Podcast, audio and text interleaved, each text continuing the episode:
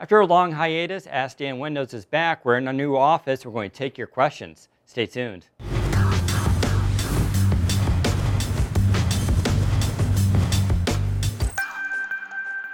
With so many OEMs struggling to make a profit on Android, why haven't more attempted to make a high-end phone for Windows Mobile?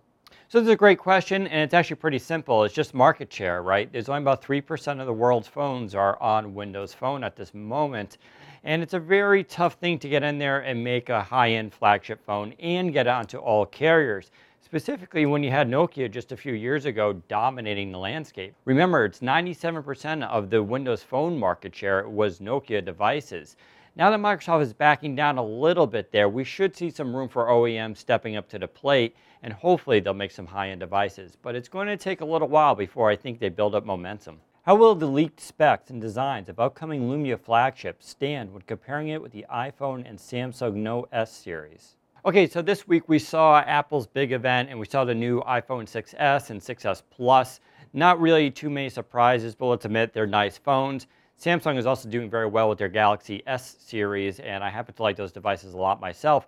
So the question, of course, is how is uh, Microsoft going to basically match up against those? I think it's a tough question. We have seen these devices in renders and some, you know, mediocre photos, but we haven't seen the same sort of press renders, hands-on videos, and everything that we're used to.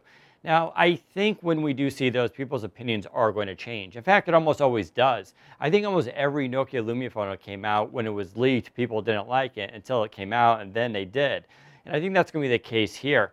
Having said that, the specs on these devices are actually pretty high end, but there really isn't that much there that is very wow worthy. Sure, there's an iris scanner, but as I've heard and mentioned before, I don't think it's going to work right out the gate. We'll have to wait and see what that happens. The good news is I do hear the iris scanner actually works very well, but we're running into some hiccups possibly with AT&T. We'll have to wait and see on that one. So these devices will be good. They're just not that exciting looking, and I think that's an okay thing if they work well.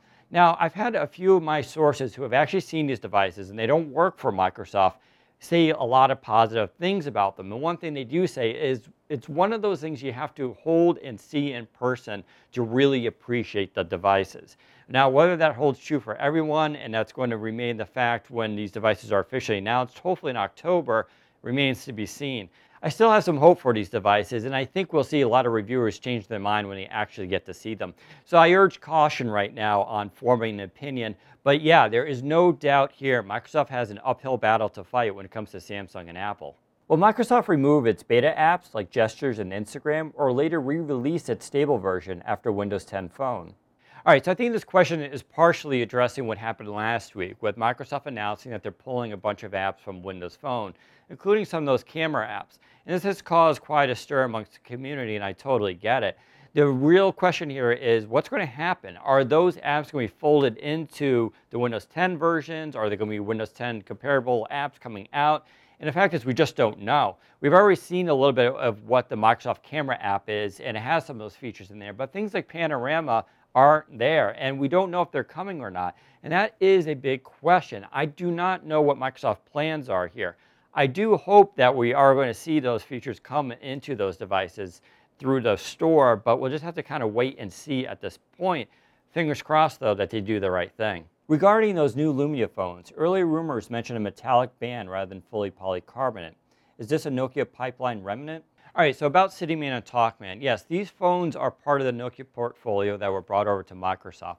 Now, I imagine Microsoft has had some input here. There might have been some changes, but overall, those designs are still very much Nokia. The whole metal thing is getting a little bit mixed up. There is a metal phone that won't be out till next year, possibly in May, and that's the rumored Intel device. Now, that, from what I understand, is a true Microsoft creation, unlike CityMan and TalkMan.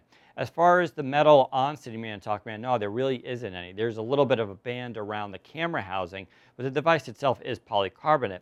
Now, this does buck the trend currently of metal devices out there, and I'm mixed on it. I do love the feel of a metal phone. However, polycarbonate does bring with it some great advantages. For instance, you can remove the cover, you can replace the battery, and they're more resistant to bangs and drops. And so that's not a bad thing either. And don't forget, with the Snapdragon 810 and 808, those things heat up a little bit, and what better conducts heat than metal? So having a polycarbonate device does have some benefits to it, but uh, I'm not too sure people are going to really necessarily love them either. What's your take on non-Microsoft flagship Windows phones coming in the market? What does it mean for us in Microsoft? So this is like a reference to the first question regarding other OEMs stepping up to the plate. And I think it's a great thing. We do need variety here. And Microsoft, in order to do that, has to step down a little bit.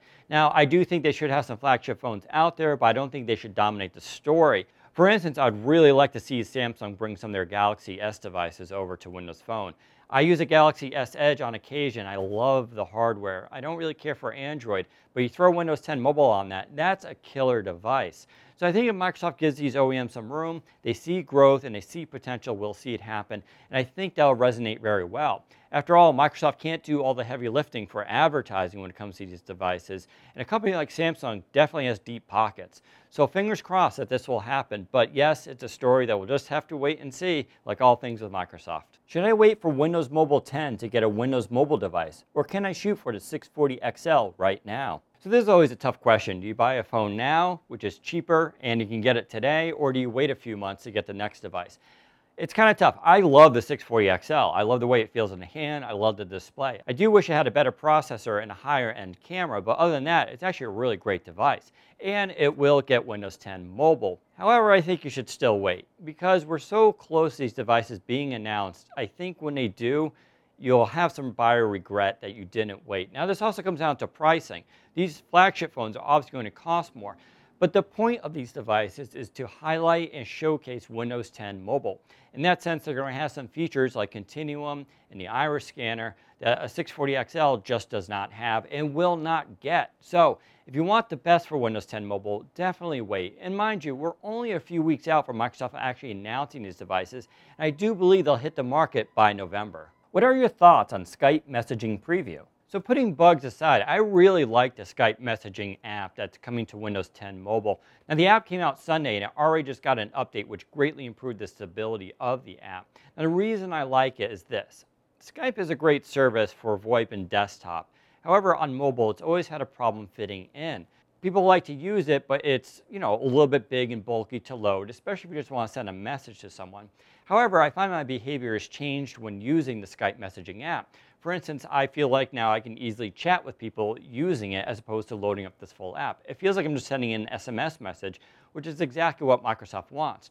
Likewise, I feel like I do want to make video calls now with it since it's just a quick button and I can just easily call one of my contacts. This is obviously like what FaceTime is like for Apple, and I think it works here as well. And what's really going on here is Microsoft is trying to put Skype into the background. In other words, Skype will still be an app for you people out there who really need the full feature set. However, I think what they're going for is to have Skype fade into the background, but just the services exist throughout the phone. And I think it's actually a smart move. After all, Skype brings with it a lot of baggage. But if you tie it into, say, your SMS, your voice, and video, and it just is in the background, I think a lot more people will use it. I know, like I said, that my behavior has already changed a bit. I think yours will too. And there's another half of the story here, which is iOS and Android. How are those people going to use it? They're still facing the idea here that Skype is a full-featured app and not messaging or video. And so that story, I'm not sure how that's going to be answered by Microsoft, and it remains to be seen. But so far, I really like where this is going, and we can also see more dynamic updates from Microsoft coming from the store through these services. I think it's pretty awesome. Do you think Facebook will release a universal app for Windows 10? So I don't have any inside information on this. However, I think it's safe to say Microsoft is working closely with Facebook. We already see it with the beta app and the Windows Phone app, which aren't generally well received. But then again, when I go into the Android or iOS store, no one likes those apps either. Having said that, yeah, I can't imagine that Facebook would pass up this opportunity. After all, they just have to do one app now, and it could go to mobile and desktop. And we're starting to see a nice pickup here with Windows 10 Universal Apps, and a company like Facebook would be smart to do so. Now, like I said, I don't have any inside information on this. If you have any, pass it on. But I do believe we will see that coming from Facebook and other major services as well. Considering the negative opinion to the leak of the Lumia 950 and 950 XL render, do you think Microsoft will change their design at the last minute? So we get this question a lot, and I have to say no. These phones have been in development for at least nine months at this time, perhaps even longer, and you can't really do many last minute changes. They could do some light cosmetic changes, a quick change out of a piece here and there, But overall, the design themselves are locked in. And unless they want to put off for another six months, they got to release what they have. I'm still not sure people are going to love them, but I do think once you do see these phones, you'll change your opinion. Of course, we'll just have to wait a few more weeks to see, but no, these phones are feature locked at this point. So that does it for this week's episode. We hope you enjoyed it. Remember, if you have a question, use hashtag AskDanWindows on Twitter and submit them, and maybe we'll pick yours. Thanks for watching. Take care, everybody.